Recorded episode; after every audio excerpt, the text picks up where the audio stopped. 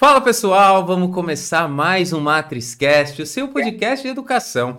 Hoje, na nossa grande, incrível terceira temporada, temos mais um episódio maravilhoso para que a gente aprenda sobre diversas coisas, sobre assuntos super importantes sobre o mercado de trabalho. E hoje a gente tem um grande convidado aqui, o Rei Santos, para falar sobre vários temas, temas super importantes, temas super bacanas da gente trocar e aprender aqui. A gente vai falar sobre parte de criação de conteúdo, sobre LGBT, de pessoas trans não binárias e sobre muitas coisas interessantes que a gente vai trocar aqui. Então, primeiro, seja muito bem-vindo, Rei. É um prazer recebê-lo aqui no MatrizCast. Obrigado, Fábio. Obrigado pelo convite, né, a princípio. E estamos aí para a gente fazer esse videocast maravilhoso. Vamos, sim, sem dúvida nenhuma. Eu já estou a postos aqui, ó, com o meu caderninho que eu já te falei, ó, tá em branco. E eu espero uhum. que ele fique assim. Se precisar, eu pego outras folhas. Então, vamos aprender muito, né? Esse momento é super importante. A gente pôr em pauta vários assuntos. Então, para começar, como a gente já está acostumado aqui, eu gostaria que você contasse um pouco sobre a sua trajetória, Rei. Como é que ela foi, como é que ela se construiu, né? Você hoje trabalha com criação de conteúdo, né? Você identifica como uma pessoa trans não binária. Como foi este processo, né? Até o Rei que está aqui hoje contando várias coisas interessantes para gente. Conta um pouquinho sobre você, Rei. Bom, então vamos lá apresentar, né? Então, o pessoal que está me ouvindo ou está me assistindo, né? Dependendo da plataforma. Eu sou Rei Santos, eu sou uma pessoa binária. Então, assim, brevemente me autodescrevendo aqui agora, eu sou uma pessoa branca, tenho barba e bigode, tô com meu cabelo curto, mas vou deixá-lo crescer. Tô com um brinco aqui prata de argola na orelha direita. Uso óculos. Tô com delineado, porque agora eu tô craque em fazer delineado. tô vermelho, enfim, tô com uma blusa listrada preta e branca e tô com as unhas vermelhas um pouquinho descascadas, mas tá tudo certo.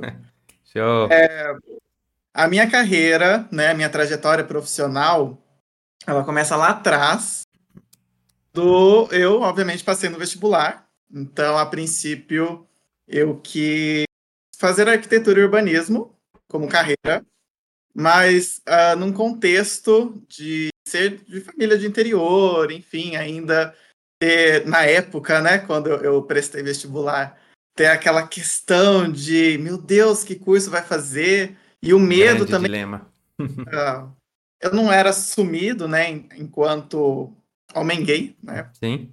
Eu sempre tive medo, assim, de fazer arquitetura por meus pais, principalmente meu pai, tem uma visão de que a arquitetura seria uma profissão de gays. Sim. Então, eu optei por uh, fazer engenharia civil, já que era uma área correlata, eu te, tinha facilidade com matemática também, inclusive amo matemática, e acabei fazendo engenharia civil no lugar de arquitetura, mas nesse lugar assim de vulnerabilidade, de não querer fazer um curso que supostamente meus pais iriam descobrir que eu a princípio era gay, né? Então minha, minha carreira começa aí numa escolha equivocada por medo. É, não culpo meus pais por nada disso, né? A, a, Inclusive, hoje em dia, eles são super tranquilos com relação à minha identidade, então tá tudo certo. Mas na época, seguranças que acho que toda pessoa LGBT tem com relação à família me fez escolher a civil. Durante minha graduação, é, eu sempre me envolvi com questões acadêmicas, então fiz iniciação científica, fui monitor de cálculo durante dois anos Olha e meio. De... Então eu sempre tive essa essa tendência a me colocar enquanto pessoa que educa, né? Uma pessoa educadora, uma pessoa que está ali para educar uh, outras, né? E pesquisa. Então sempre tive esse, essa uh, essa veia de ir para a área acadêmica mesmo. Então assim que eu me formei, me formei numa época em crise o mercado de trabalho, né, para engenharia civil. Sim. Eu me decidi de migrar para a área acadêmica realmente, né? E foi aí que eu fiz, vim para São Paulo, porque eu não sou de São Paulo. Estou aqui hoje, mas não sou de São Paulo. Da onde você é? é? Minha cidade natal chama Santa Cruz do Rio Pardo, que é interior de São Paulo. Sei. Eu me formei na Universidade Federal de Viçosa, que é em Minas Gerais. E aí eu vim para São Paulo, justamente porque em que eu já já tinha me identificado, minha família já sabia, meus pais já sabiam, meus amigos, enfim, que eu era um homem gay até então. Eu falei assim, bom, agora acho que eu tenho mais liberdade de realmente buscar aquilo que eu quero. E eu falei, bom, vou, faz... vou entrar na arquitetura de alguma forma. E eu dei um passo além. Aí entrei, participei do processo seletivo e entrei no mestrado em arquitetura e urbanismo aqui na FAO, de arquitetura e urbanismo da USP, que é o prédio icônico, né? Sim. Que fala, quem gosta de arquitetura conhece esse prédio. Enfim, fiz meu mestrado em arquitetura e urbanismo. É, na época, eu, vindo para São Paulo, prestei um concurso e me tornei professor de ensino técnico. Então, eu trabalhei durante cinco anos como professor de ensino técnico em edificações e design de interiores na ETEC Getúlio Vargas. É, então, fiquei lá durante cinco anos e concomitantemente fazendo mestrado. Então, assim, lecionar e pesquisa consumiu aí boa parte da, da, do meu início de carreira, né, pós-faculdade. E por questões ali, né, que a, a, gente sabe sobre educação pública, principalmente, numa época de pandemia, eu acabei me decidindo pedir demissão da escola e acabei entrando na Profissas, que é onde eu trabalho atualmente, desde 2021, e onde eu sou conteudista, né? Então eu sou analista de experiências e conteúdos ali. E quando eu comecei na Profissas, foi, que foi ali em novembro de 2021, eu comecei a pesquisar, né? Obviamente, por ser uma edutech também, e ela está vinculada a questões de diversidade e inclusão, e eu, sendo a pessoa conteudista ali, eu fui me adentrando a várias temáticas, Sim. e uma foi a comunidade LGBT+. Até então, eu sempre tive questões com relação à minha identidade, é, como por falta de conhecimento eu não sabia muito sobre a comunidade ainda. Até então eu me considerava um homem gay, né? Me entendia, me identificava como homem gay. Mas aí nessa pesquisa eu comecei a, a, a adentrar o universo trans e percebi que as minhas dúvidas não ficavam ali se eu era uma mulher ou se era um homem. Para mim não fazia sentido isso. Aí eu, eu descobri, né, nas minhas pesquisas, lendo, as identidades não binárias. E fez muito sentido para mim. Então, a partir do momento que entrei na Profissas, comecei a pesquisar mais sobre a comunidade LGBT, eu me identifiquei como pessoa não binária. Então, todas as dúvidas que eu tinha com relação a mim foram sanadas durante, assim, a minha carreira. Sim. E essa descoberta foi fundamental para mim, porque isso me tirou várias amarras que eu, que eu que eu tinha até então, sejam pessoais ou até medos que eu tinha com relação à minha profissão, de me arriscar e fazer o, o que realmente eu gosto. E o que eu realmente gosto, além de, obviamente, escrever, eu adoro escrever, é falar. Então, além de conteudista, eu também sou palestrante. Então, palestro oh. tanto profissas quanto externamente. Né? Então, quem estiver assistindo quiser ter sobre comunidade, enfim, pode entrar em contato comigo, que eu também sou palestrante. Sem e é uma coisa que as pessoas sempre falam. Que eu tenho uma boa didática, então acredito que eu mando bem na palestra. Muito bem, com certeza. E muito bacana você compartilhar, né, toda essa forma, né, todos esses passo a passo, né, todos esses, esses momentos que você teve. E são vários insights interessantes, né? Primeiro, eu sempre falo que eu conecto a história de todo mundo que já veio aqui nesses 110 episódios aqui com você. E é engraçado que tem você é a segunda pessoa que se descreveu aqui né? E eu, eu nunca tinha, né? A pessoa falou a mesma coisa, a mesma introdução que você, né? Era, era, um episódio sobre mulheres no mercado de trabalho. Ela se descreveu, uma pessoa negra com brincos tal, tô vestindo tal, tal roupa, e foi um episódio super bacana. E você também fez a mesma coisa, isso é super importante para as pessoas que estão na experiência, né? Talvez só ouvindo, conseguir entender melhor e ter uma experiência mais vívida, né, do que a gente está aqui trocando ideia, né, Sim. conversando. Então isso é uma coisa muito bacana, né, a gente se descrever. E quando você fala, né, eu até já fiz minha pergunta aqui para você, mas primeiro eu vou em outros pontos. Você teve uma parte muito bacana. Você falou, ó, fiz iniciação científica, né? Sempre foi uma pessoa que tentou se colocar como alguém que educa. Isso é super importante para todos os jovens dentro da comunidade de entrar no mercado de trabalho, de crescer profissionalmente. Você está imerso em comunidades, né? E aí eu vou mais além dentro do contexto deste episódio é, e você vê que quando você entra em outra comunidade para estudar, que seria LGBT, e, e começou a aprender sobre tudo aquilo, você teve outras descobertas dentro de si mesmo. Né? Você começou a se descobrir autoconhecimento, como eu já aprendi aqui. Primeiro, várias pessoas já falaram isso, mas eu sempre cito o Vabo, que foi uma ótima questão que ele colocou, é fundamental. Né? Ele falava autoconhecimento é para tudo, né? Para você conseguir se relacionar, para você entender o que você quer, para justamente saber para onde você vai e quem está do seu lado. Então, se conhecer é uma parte fundamental de onde você falou. Né? Claro que assim, educar com falar e escrever está super conectado, então com certeza você é um ótimo palestrante, né? Todo mundo realmente, se alguém quiser aí uma grande palestra, eu tenho certeza que vai poder contactar você e a gente depois pode deixar os seus contatos no link do episódio. Mas uma coisa muito bacana que você me falou, você falou primeiro que teve um medo ali quando você queria, né, na questão da arquitetura, de ser talvez, né, uma, uma profissão, uma, um mercado de trabalho que talvez enxergassem que eram para pessoas gays, como você disse, né? Tô, uhum. tô repetindo o que você falou.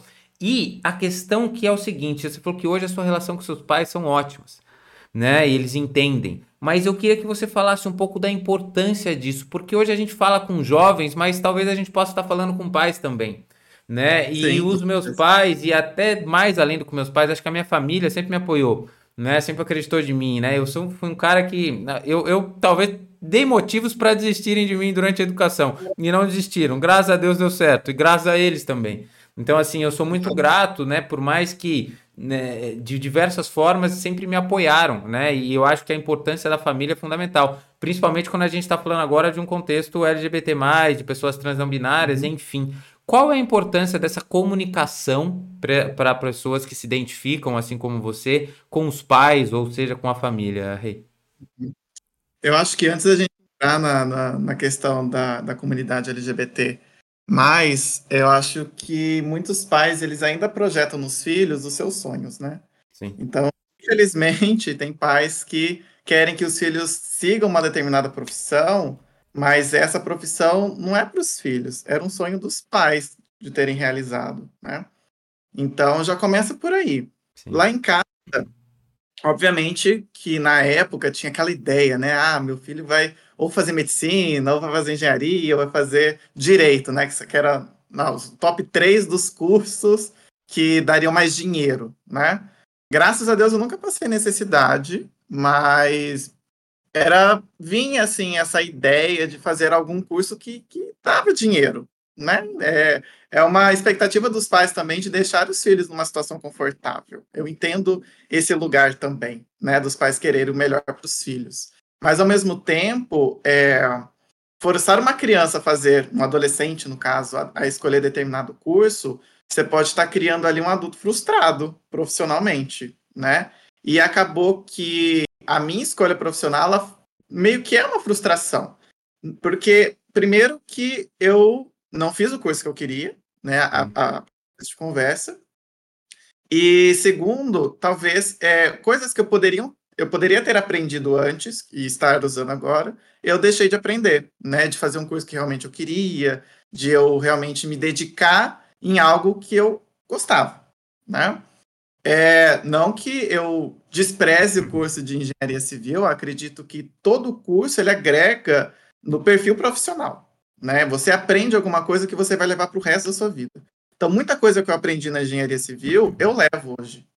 Sabe? É uma questão mais estruturada, sistêmica, organizada, de ter um pensamento. Eu acho que eu carrego muito da engenharia civil também. Eu, eu isso, né? Sim. Então, eu não desprezo o curso que eu fiz, né? Não, como eu já disse, eu não culpo meus pais pela minha escolha. Isso eu acho que parte muito de mim, né? Partiu de mim, partiu de uma leitura que eu fiz e desse receio, né? Aí entrando um pouquinho na questão da comunidade, que é justamente isso de da, da não aceitação, né? Então você entra num lugar de, putz, eu estava nesse lugar de se eu faço arquitetura, eu vou dar indícios de que eu sou um homem gay na época, né? Sim. E, e isso me dá medo. É, por, sei lá, meus pais me expulsarem de casa. Infelizmente, a gente tem um contexto em que muitas famílias ainda expulsam filhos, filhas, filhos LGBT de casa pelo simples fato deles serem quem são. Então, ainda há um contexto, tá melhorando, mas ainda tem um contexto de não entendimento. E acabam que os pais, uh, profissionalmente, né, forçam obrigam seus filhos a seguir determinada carreira, mas isso é uma projeção da vontade deles nos filhos. E eu falo que isso pode frustrar os filhos, os filhos Sim. podem ser infelizes. Pode dar muito certo também, obviamente, mas pode não dar. Né? Então, é, é, sempre bom aconselhar os filhos, mas ao mesmo tempo você não pode podar o sonho dos filhos, né? E é um, um momento de muita segurança, né? Uma, um adolescente que está ali com seus 18 anos, totalmente imaturo, saindo do ensino médio, escolher uma profissão, uma carreira para o resto da vida, é, é uma carga muito forte. Só que eu falo aqui que isso não existe. Hoje em dia, mudar de trabalho, mudar de profissão é muito comum. Sim. Né? Então, se tiver algum adolescente, algum adulto ouvindo aqui, não tenha medo de se arriscar. E se você entrar num curso que você não goste, simplesmente mude para algo que você aparentemente vai gostar mais. E tá tudo bem, sabe? A, o nosso futuro, quem constrói é a gente. E foi isso que eu fiz.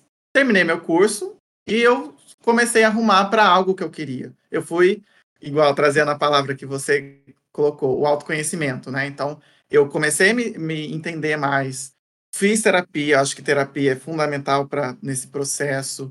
E eu fui identificando as coisas que eu gostava de fazer, os meus pontos positivos, meus pontos fortes profissionais, e eu fui atrás disso. Tanto é que hoje eu estou num lugar muito gostoso, eu gosto de trabalhar, não me sinto preso a isso. E eu estou muito feliz com o que eu faço hoje em dia. E isso, de certa forma, uh, repercute financeiramente. Né? Então, eu acho que uma coisa vai puxa a outra. Uma vez que você faz o que você gosta, consequentemente os resultados eles vêm de uma forma mais uhum. não digo rápida, mas vem de uma forma mais natural. Sem dúvida, sem dúvida, Rei. Muito bacana você trazer isso e é muito verdade, né? A questão né? De, de às vezes existir também essa projeção, né? Do pai querer que o filho faça o que a mãe, enfim, a família, né? Às vezes, às vezes pode até pegar um outro exemplo, às vezes a família tem um negócio, alguma coisa e quer que o filho siga aquilo, mas a gente tem e vive hoje em dia, né? Não só nesse contexto, mas a questão é a gente precisa respeitar mais os outros. Né? Assim, as diferenças elas existem, né? cada vez as coisas estão mudando mais e de, de várias formas, e o que causa conflito, para mim, é a falta de respeito. Né? É, basta respeitar coisas que a gente não respeita de várias formas e não respeitar o próximo. E você trazer isso é muito bacana. Agora, um, algo que, olha, faz muito. Você até me deu um insight, porque eu, eu preciso trazer alguma pessoa para falar sobre terapia aqui. Porque é muito importante mesmo, né? A gente acabou de falar sobre autoconhecimento, e eu sei que isso é natural, né? Terapia Muitas vezes não é algo muito barato também, e muitas vezes a pessoa fala, puta, pensar um investimento e tal, só que a gente acaba nunca se colocando como prioridade no investimento. A pessoa pensa em, ah, o um investimento é um curso, um investimento é não sei o quê, nunca é você, nunca é o seu bem-estar, nunca é o seu autoconhecimento, né? É porque vai... a terapia, ela, ela entra como gasto, né? Investimento. é gasto, é gasto, é caro, e tem que fazer, mas é tão fundamental, é uma coisa que inclusive eu fiz durante muito tempo, foi muito importante para mim. Por diversos motivos, eu acho que eu tô numa fase da minha vida que eu tô nesse pecado de falar, putz, eu tô fazendo tanta coisa e, e nesse ponto não tô me cuidando, mas eu sou um cara que faço muito esporte, então hoje em dia é a minha, entre aspas, terapia, mas é, a gente precisa se cuidar né, mentalmente, inclusive para poder sermos pessoas que respeitam os outros, para poder ser pessoas que conseguem compreender diferenças. Né, isso é muito importante. Muitas pessoas que às vezes causam esses problemas, né, essa falta de respeito, são pessoas que consigo mesmo extremamente poluídas e doentes. Né, pessoas com raiva, pessoas que não conseguem né, estar em paz consigo mesmo, como você falou nesse momento. Mas eu gostaria de entrar no ponto que agora é o seguinte: foi muito bacana você ter falado né, dessa, dessa questão e você ter entrado para a área de conteúdos, que é hoje em dia se trabalha com conteúdo. E olha que bacana, você, você foi. Várias pessoas aqui, eu tava, vou fazer um dia a proporção de quantas pessoas tiveram carreiras não lineares. Você foi por uma, uma área que você, em tese, não queria, mas você ainda falou: olha, tudo que eu aprendi lá eu carrego comigo até hoje. Escrevi aqui, tá escrito né? Depois Sim. você foi fazer o que você gosta. Né? Tá gravado, é, se voltar, tá gravado e eu até vou até deixar em, em highlight aqui. Então, assim, depois você foi para onde você gosta, que é a questão da arquitetura, fez a questão do mestrado e agora está numa outra área. Olha que bacana. Olha quanta transição. Mas quando a gente Sim. fala agora de conteúdo, como você enxerga, como um analista de conteúdo, como uma pessoa conteudista que está lá entendendo e trabalhando com isso, como que é o acolhimento de pessoas trans não binárias, de pessoas LGBT+, de toda essa comunidade dentro das redes sociais? Você acha que existe uma, uma união dentro das redes sociais? Você acha que existe uma discriminação dentro das redes sociais? Como é isso? Porque a pessoa que aqui está ouvindo e pode se identificar com você, ela pode, de repente, dentro da, da rede social, encontrar uma comunidade que vai acolher ela, né? Que vai poder tirar dúvidas, uma comunidade que vai poder ajudá-la, né? Da forma como seguir, como ter o um mercado de trabalho. Como é isso na sua visão, Rei? Olha, uh, assim como a sociedade, que a gente tem pessoas que não nos respeitam, não nos acolhem. Nas redes sociais também tem, né? É... As redes sociais elas criam bolhas e dependendo da bolha onde a pessoa está inserida, ela pode não encontrar essas páginas, né, de pessoas que produzem esse tipo de informação. Na verdade, ela pode se encontrar com informações completamente opostas e agressivas e se for uma, uma criança, um adolescente LGBT, isso pode colocar ela num lugar muito obscuro. É, enfim, eu já tive amigos que eles se foram suicidados, e por conta disso, não é uma questão familiar, não necessariamente rede social, mas é porque eles estavam nesse lugar sem apoio. Então, rede social hoje em dia, considerando as novas gerações que estão vindo, eu acho tem que ter filtro. Eu acho que a palavra é filtro. Então, rede social tem muito conteúdo bacana, muito conteúdo bacana. Eu ainda não estou com minha página totalmente desenvolvida, eu estou caminhando para isso, então já tenho identidade, já comecei a criar alguns conteúdos. Tem outras páginas que depois eu posso indicar aqui para vocês, mas rede social, ela não é um ambiente acolhedor, dependendo da bolha onde você está. Eu tive uma experiência quando eu gravei um vídeo para a CNN ano passado. Na, no mês do orgulho ano passado, eles fizeram os, o CNN no plural. Sim. Aí, pela pesquisas, né, é, a CNN nos buscou para a gente trazer alguns depoimentos. Eu fui uma das pessoas que, que fez esse depoimento. E o vídeo foi no YouTube, pegando recorte aqui de YouTube. Aí no YouTube, né, quando eu falo ali que eu sou uma pessoa não binária, etc., que as pessoas me julgam, que ah, eu vou pro inferno, que eu vim aqui para acabar com a família e etc. Vários comentários muito agressivos que eu acho que se eu não tivesse fazendo terapia, eu acabaria assimilando aquilo para mim. Então, rede social tem que ter muito filtro e você tem que estar preparado para o que você vai encontrar.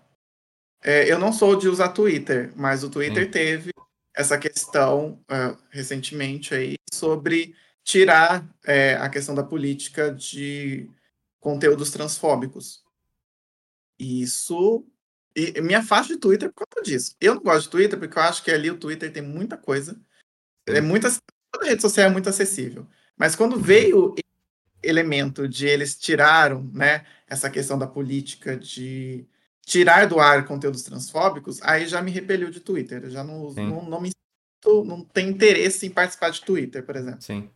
Por disso.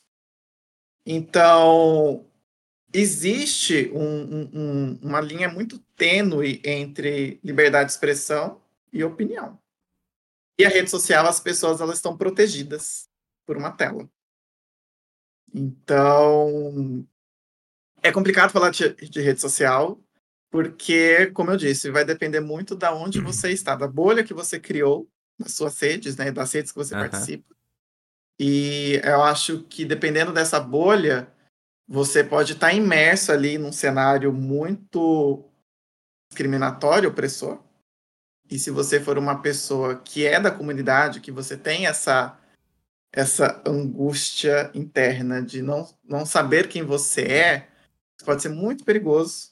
Então, é, é buscar se conectar com canais, com páginas que produzam conteúdo que possam fazer sentido para você. É, é, difícil, aí vem a questão da terapia, do autoconhecimento, é, mas rede social é complicado. É muito complicado, porque a gente tem esses vários. Uh, essa liberdade sem controle Sim. que a internet proporciona. É ótimo, mas se você não tiver filtro, isso pode acabar te afetando e muito. Então tem a parte positiva, mas a negativa. É acolhedora de um lado e é muito opressora. E Sim. enfim. Entendi, mas e, e, muito, muito importante você trazer essa sua fala e essa sua entendimento sobre as redes sociais, que é algo que assim faz todo sentido você falar para mim e eu mesmo acho que eu me esqueci disso um pouco, né? Porque realmente pode ser super perigoso e realmente ela é muito agressiva né? É que, de uma certa forma, em muitas coisas, a gente vê o conteúdo e a forma como ele é passado, né? A, a, eu digo sempre que a inclusão digital, ela não veio em paralelo com a alfabetização digital, né? E as pessoas realmente vira uma terra perigosa e sem lei para algumas coisas. E é claro que é um debate difícil e complicado, né? Você falar mais exatamente sobre o que é opinião e o que é liberdade de expressão, mas de novo, infelizmente a gente não tem pessoas que respeitam os outros. E quando a uhum. gente não respeita, vira um problemaço. Né? E a gente entrar em pessoas, como você disse, talvez não tenham a tranquilidade, o seu autoconhecimento, porque eu tenho certeza que demorou para você ter o seu, né? Como para todo mundo demorou. É, e, e, tem muitas pessoas que estão aí construindo o seu conhecimento, se entendendo, e se talvez se for bombardeada por um monte de agressividade, porque existe, infelizmente, né? Por isso que a gente também trata sobre assuntos como porque existe, a gente precisa saber, bom, existe uma agressividade, existe um preconceito, existe uma raiva, né? Que é perigosa e que a gente precisa saber que ela existe para tomar cuidado. Então, assim, as redes sociais realmente elas podem ser em perigo. Mas quando você fala isso para mim, me vem na cabeça que mentores, né, ou pessoas para se seguir, pessoas como você ou outras referências da comunidade, talvez sejam pessoas para guiar, né, para ter uh, uh, mostrar os caminhos, né, mostrar comunidades que sejam acolhedoras, mostrar como se fazer e ser referências como você está sendo, né, e como fala muito sobre esse assunto. Mas muito importante toda a sua fala. Agora, eu fiquei com a seguinte pergunta. Eu gosto que as perguntas elas vão se criando com a conversa. Que é o seguinte: uhum. depois de tudo que você falou, eu vou voltar para um ponto que você falou sobre falar, que você dá palestra, que você conversa sobre o tema. Quando você tem a, o microfone, quando você tem a voz, né, da sua palestra, você está transmitindo uma mensagem, né? Você está tentando uhum. trazer da sua experiência algo que agregue na vida daquele que está te ouvindo. Né? O que, que você busca transmitir quando você tem as suas palestras? Né? Qual é a tua, a tua importância e o que, que você realmente acredita e tenta ajudar dentro da sua comunidade quando você tem as palestras, quando você tenta de uma certa forma trazer um pouco de você para a pessoa que está ouvindo para melhorar as questões e melhorar o entendimento dela como dentro da comunidade? Uhum. É, que essa depende muito do, do contexto, né? Eu, eu vivenciei experiências de poder falar com as pessoas em vários contextos diferentes. Então, Sim. um é um contexto ali dentro da universidade, né? Que eu sabia que eu estava ajudando iguais a mim, né? Outros alunos a entender cálculo, etc. Então, eu entrava no lugar de realmente ajudar. Assim, cara, vem cá, eu vou te ajudar a passar nessa prova. Aí entra nesse contexto, sabe? De ajudar num, numa questão ali, matemática. Quando eu comecei a lecionar na escola, entrava no lugar de que eu seria a pessoa que estou formando um profissional.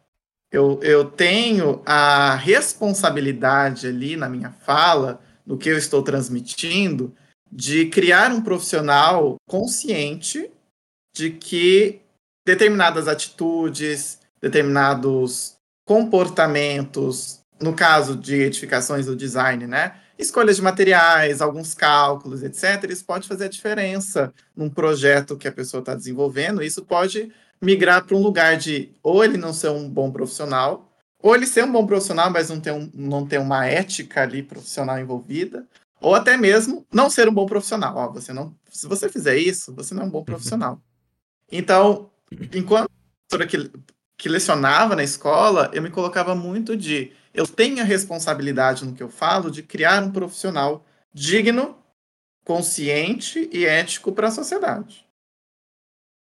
Enquanto atualmente pessoa que palestra sobre assuntos de diversidade, eu sinto que eu tenho a responsabilidade ali, dependendo, obviamente, do, do contexto, né, que eu falo sobre vários assuntos, sobre vários grupos representativos, é, ou como pessoa aliada, ou no caso, pessoa LGBT, é justamente esse ponto de dar, trazer consciência para as pessoas, né? Dependendo do momento que a pessoa está.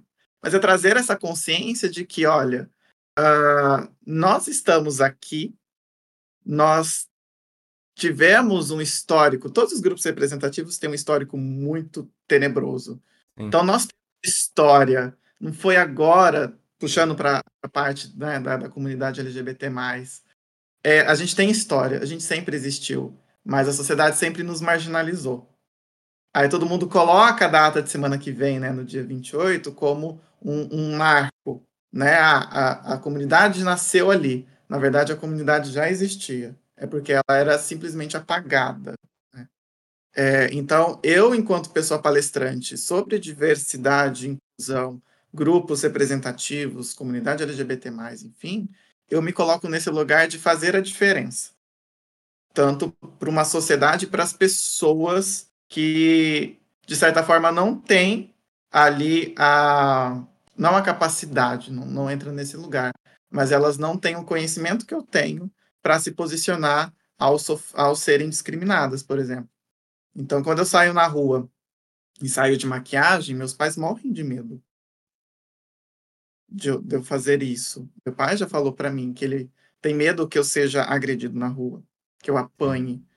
Mas eu falo assim, pai, se eu não fizer isso, outras pessoas que virão depois de mim não vão poder fazer.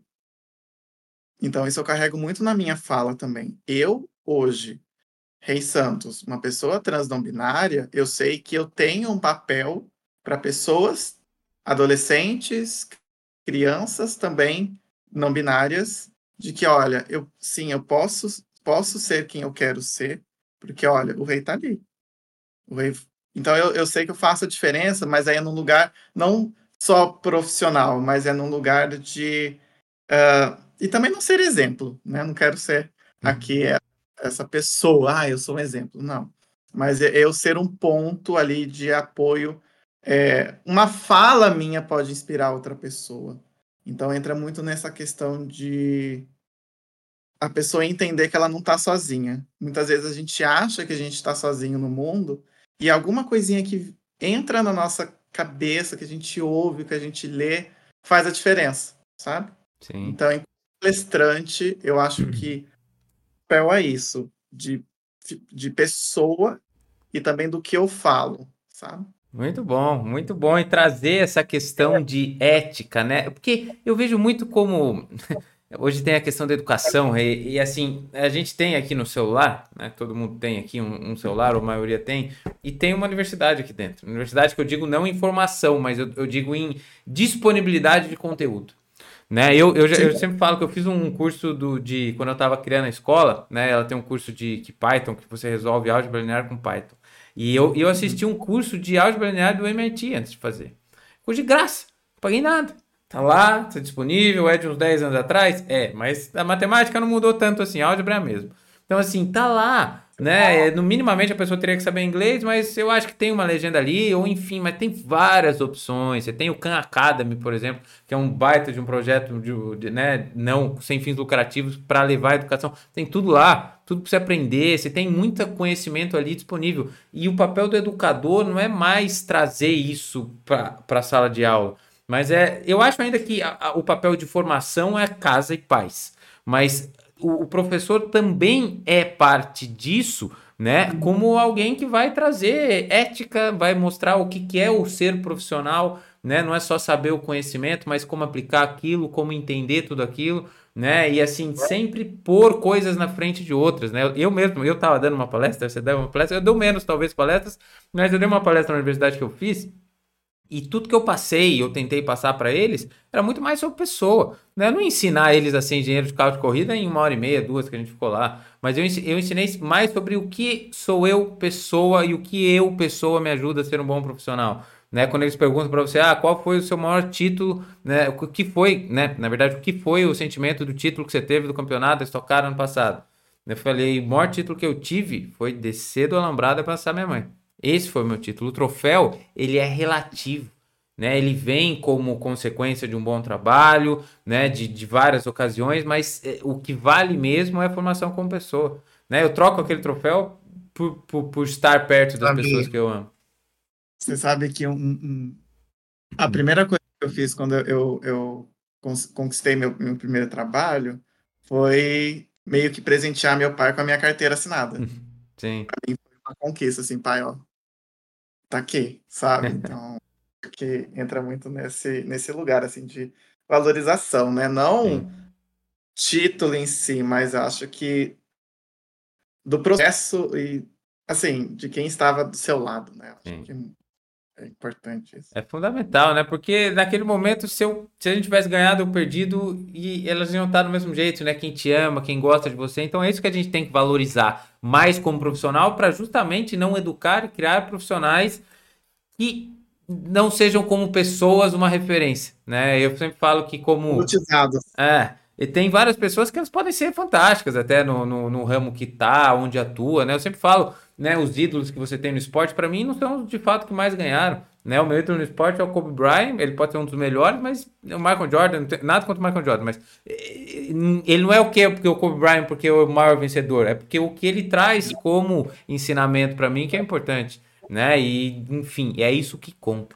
Agora, Rei, hey, umas perguntas finais já. A gente está chegando na parte final do nosso podcast, já? mas já o tempo passa. É, olha, já estamos há quase 40 minutos aqui de fala, aqui de conversa, é muito aprendizado. Mas antes de eu, de eu ir para as considerações finais, eu gostaria de perguntar um pouco sobre uma coisa legal, porque você foi uma pessoa muito vai para lá, vai para cá dentro da carreira, começou no que não gosta, teve coragem, foi para mestrado depois, deu educação, tá na área de conteudista e você mesmo disse que, cara, tá tudo bem, a gente pode mudar, né? A gente tá tudo certo. Eu queria que você contasse um pouco sobre qual é a sua perspectiva de futuro de mercado, né? De seu, do seu mercado, né? Da sua profissão. Como você enxerga? Você enxerga uma pessoa que, que sempre quer aprender mais, que quer continuar descobrindo coisas novas, você é uma pessoa que gosta de estudar, você acha isso importante, né? Como é a sua perspectiva? E também, para que deixar as pessoas tranquilas em relação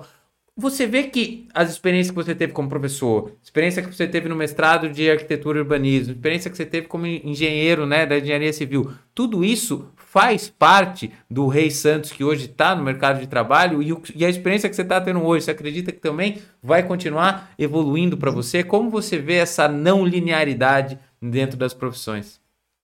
Sim, é... sobre as perspectivas, né, pegando assim a linha aí. É, hoje em dia, eu estou me, me desenvolvendo para realmente me colocar como especialista.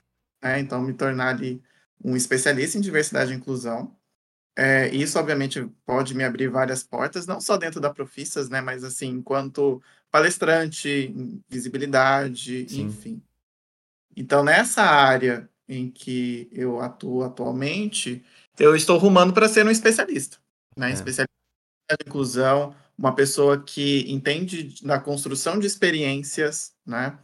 É, fiz alguns cursos sobre experiência também, e enfim, estou rumando para essa área. Sim. Em relação à arquitetura e urbanismo, é, esse ano eu ia me inscrever para o doutorado. Ó! Oh. Ia, sim, iria. Mas eu vendo que não é o momento ainda, né? Tem algumas alguns projetos internos da USP ali que eu vou participar ainda referente ao meu mestrado, que está sendo bem bacana. Acho que vai ser um assunto para outro podcast quando você me convidar futuramente. tá, tá convidado. É, mas eu iria me inscrever para o doutorado esse ano. Ah, vou me inscrever, vou participar do edital e vou tentar ingressar no doutorado lá também, porque Bacana. tá sentido. Você fala assim, olha, eu acho que agora eu tenho que focar nessa parte da minha vida, que é a parte do conteúdo, a parte da diversidade e inclusão, das palestras. E deixei o doutorado, falei até com a minha orientadora, vou deixar para ano que vem. Ano que vem eu já chego com um projeto escrito, pronto para participar do edital e conseguir passar de boa. É, e sobre essa não linearidade né, que você trouxe, eu acho muito fundamental. As pessoas é, quebrarem essa visão linear das coisas, de que ah, eu estudei, formei, vou trabalhar a minha vida toda em algo e depois eu vou aposentar e pronto, acabou. Não. a gente vive num mundo dinâmico. A tecnologia ela vai mudando assim do dia para a noite. Acontece, surge ali uma nova tecnologia que ela vai demandar um perfil diferente de profissional. E se essa pessoa gostar dessa área, por que não ela não sai da área que ela está e vai migrar para outra? Faz total sentido nessa, nesse dinamismo que a gente vive, você se conectar com outras ideias, com outros cursos, com outras profissões, que naquele momento faz mais sentido para você. Sim. A gente, ser humano, não é uma constante. A gente está em. Uhum. A gente é uma, uma constante transformação. Sim. Então, o rei de ontem não é o rei de hoje, não vai ser o rei de amanhã. Então, amanhã pode ser que ah, conteúdo sobre diversidade e inclusão, palestra, não faça sentido mais para mim. Eu queira realmente focar no meu doutorado. Beleza, eu vou focar. Obviamente que tem que ter sempre um, um, um controle, né? Uh, pessoas que não são herdeiras, né? tem que ter uma consciência de que sim, você tem que ter pelo menos um foco e pensar, planejar seu futuro. Eu acho isso muito importante, né? Uma educação financeira é de muito bem grado e na sua formação você entender isso. Mas você perceber que aquela profissão não faz sentido para você e outra está fazendo, busca saber mais, busca conhecer, veja o que você pode fazer para correr atrás dessa profissão que você deseja. Tá tudo bem, né? Então, eu não sei se eu vou aposentar, né? Pegando essa linearidade, eu nem sei. Vamos hoje. Eu vou aposentar. Não sei se vai existir aposentadoria daqui 30, 40 anos. Então, assim, a gente não sabe o que vai acontecer amanhã. Então eu prefiro buscar as, ser feliz, entender o que eu quero, obviamente tendo né, consciência, mas eu, tendo sempre a o que faz sentido para mim hoje.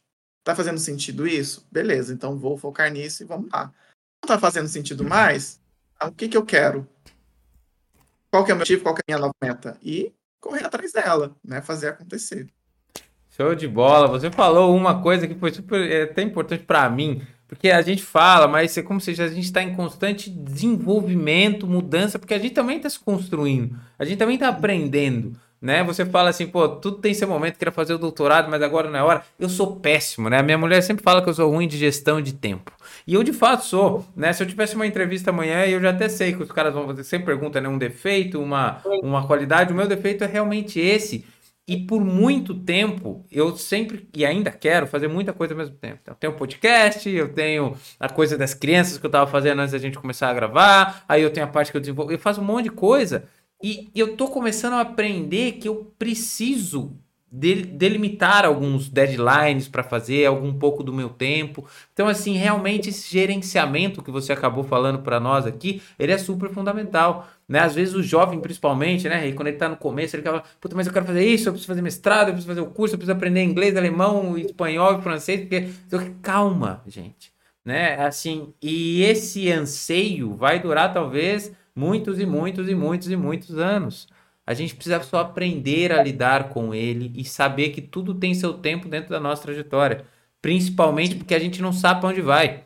Você acabou de dizer. Não sei, eu não sei se realmente eu vou. Então calma. Dá um passo, olha pro lado, mudou. E aí, que, e você? Tá, tá bom para você? Você gosta do que você tá fazendo? Beleza, vou dar mais um. Se você quiser sair já dando vários passos, já arremessar a bola que você vai pegar lá daqui, não dá, calma. Né? O importante é sempre querer se desenvolver, sempre estar tá afim, né? Você falou, não sei se eu vou aposentar, eu tenho a mesma ideia. Eu não sei se eu vou aposentar. Eu não sei se vai ter. Eu imagino que a previdência do jeito que ela é feita hoje, ela não vai ter. Mas assim, eu sou uma pessoa, de novo, trouxe outro ponto importante: educação financeira, entender como gerenciar o seu dinheiro, né? Com responsabilidade, né? Pô, eu fazer as coisas, mas eu também sou uma pessoa responsável. Né? Eu, eu, eu, tenho um dinheiro X, eu não vou gastar aí o X agora, porque eu vou ter o que amanhã? Né? Então, assim. Tem que plano, né? Meu medo é só falar assim: não, tá tudo bem, sai vai vender arte. Não, calma.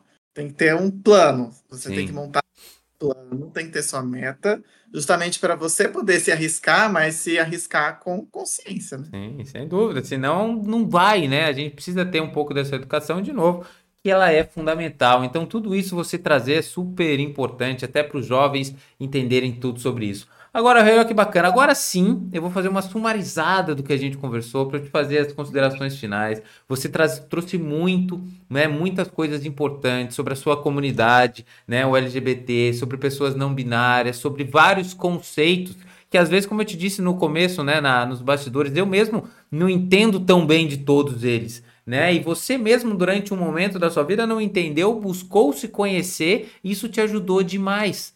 Né? Eu acho que é importante, na verdade, para todas as pessoas, independente de, de, do que, que elas se, se, se de, descrevam, aprender sobre mais para aprender a respeitar o próximo.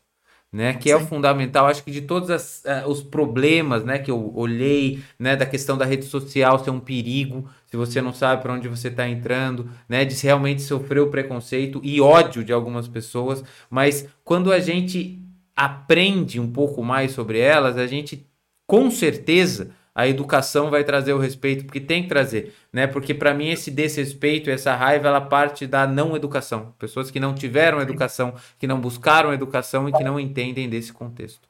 Então é muito bom você trazer tudo isso para nós, falar, muito bacana, aprender. Ó, Lembra que eu falei que ia estar tá, ia tá cheio? Igual esse aqui, está mais cheio. Mais uma vez, um grande episódio, Rei. Então, antes da gente finalizar, eu gostaria de deixar o espaço para você dar seu recado final, né? Se você quiser divulgar algum link, alguma coisa, onde a gente te encontra também nas redes sociais, o espaço é todo seu. Agradecer a sua participação e dar a palavra a você para se despedir dos nossos ouvintes aí. É, bom, é um prazer estar aqui, né? Compartilhar um pouquinho, assim, bem. eu sei da, da, da, minha experiência, mas eu acho que, como o Fábio disse, né, eu trouxe uhum. bastante. Porque, assim, minha vida é realmente, assim, minha vida foi caótica, várias coisas acontecendo, várias mudanças, várias cidades que eu fui, mas isso tudo foi agregando e, a me tornar a pessoa que eu sou hoje, né? Igual, eu não me arrependo de nada que eu fiz. Tem gente que fala, ai, me arrependi de fazer isso. Não, eu fiz as minhas escolhas que naquele momento eram uh, as melhores para mim. Então não me arrependo, né? Eu aprendo com elas, mas eu não me arrependo, né? Sem dúvida. É muito importante as pessoas terem essa essa consciência de que buscar o que elas realmente querem, é, buscar sem que, quem elas são, sem ter essas amarras, esses medos, esses padrões é, que a, a sociedade às vezes acaba estimulando a gente a ter. Eu acho que isso é fundamental. Porque no final das contas, né, a gente sempre tem essa, essa, esse viés de ser a pessoa mais acolhedora, ouvir todo mundo, né, enfim. Mas no final das contas, você tem que buscar aquilo que faz sentido para você. Sempre é isso. Então, uma coisa que eu levo para mim é: tá fazendo sentido para mim? As pessoas podem vir me falar, né? Ah, faz isso, faz aquilo, mas faz sentido para mim? Igual, meu pai falar que tem medo de eu uh, sair maquiado. Ele tem esse medo, e eu valido esse medo, porque é, é real. Mas faz sentido eu me anular, continuar, ter, continuar o que eu estava fazendo até então, que era anular quem eu sou? Não, não faz mais. Então, eu sou o rei hoje porque eu me identifiquei, eu tenho total conhecimento sobre mim, sobre o que eu quero, e eu espero que as pessoas que estejam vindo isso se inspirem a buscar o que elas querem e ser quem elas querem ser. Tá? É... Enfim. Sobre as minhas redes, eu estou tanto no LinkedIn é, como Rei Santos, podem, me, podem pesquisar lá. Rei Santos, estou lá no LinkedIn. Estou uh, no Instagram também. Eu tenho ainda, como eu falei lá no começo, eu estou começando a estruturar minha página de conteúdo, enfim, então, se vocês colocarem lá, arroba Santos, vocês vão me, vão me encontrar lá. E é isso, assim, estou super disponível, quem quiser conversar, trocar ideia, assim, nossa, real, me conectei com isso, vamos trocar ideia? Bora lá conversar, que eu acho que o conhecimento, ela, ele não está restrito a uma pessoa só, né? A pessoa, quando ela sabe algo, é, ela tem o papel de divulgar isso, né? Sim. Se ela não divulga, ela já está fazendo errado, porque o conhecimento não é de ninguém, o conhecimento é do mundo, né? E eu, é. como professora, eu sei desse, desse lugar, de tudo que eu aprendo, eu vou divulgar, de alguma forma.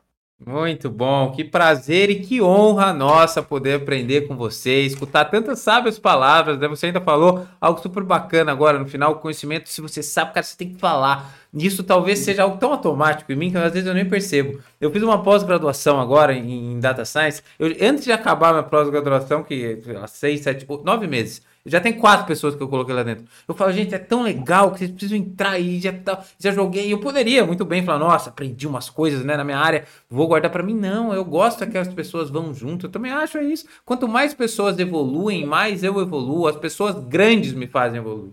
Né? Eu gosto de conviver com pessoas muito melhor que eu. Não quero conviver com pessoas piores do que eu. Eu quero pegar, eu sou um cara que eu tenho na natação, eu nado, né? Inclusive hoje eu não estava nadando hoje cedo. Daí eu, na, na, aula passada o professor me falou, falou, Fábio, você tem uma disputa interna com o Cris? Eu falei, cara, é que ele nada rápido. Quanto mais rápido ele nadar, mais rápido eu vou nadar. É assim. E eu gosto quando ele vai, eu fico um pouco de preguiça, porque eu falo, nossa, vou ter que nadar rápido. Mas pessoas puxam para cima né? E pessoas boas, então a gente tem que disseminar conhecimento, a gente tem que capacitar as pessoas. É só assim que a gente vai crescer como sociedade, né? Porque eu acho que a gente já tem que perceber que sozinho ninguém vive. É uma sociedade. Então a gente precisa sim disseminar sempre o conhecimento. Então, Rei, hey, muito obrigado, muito obrigado a todos vocês que estão aqui, que aprenderam e curtiram esse episódio com a gente. Não se esqueça de se inscrever no canal e compartilhar esse episódio com todos que também precisam escutar esse bate-papo aqui com o Rei. Então, Rei, muito obrigado, obrigado a todos. Semana que vem tem mais. Te vejo você no MatrizCast.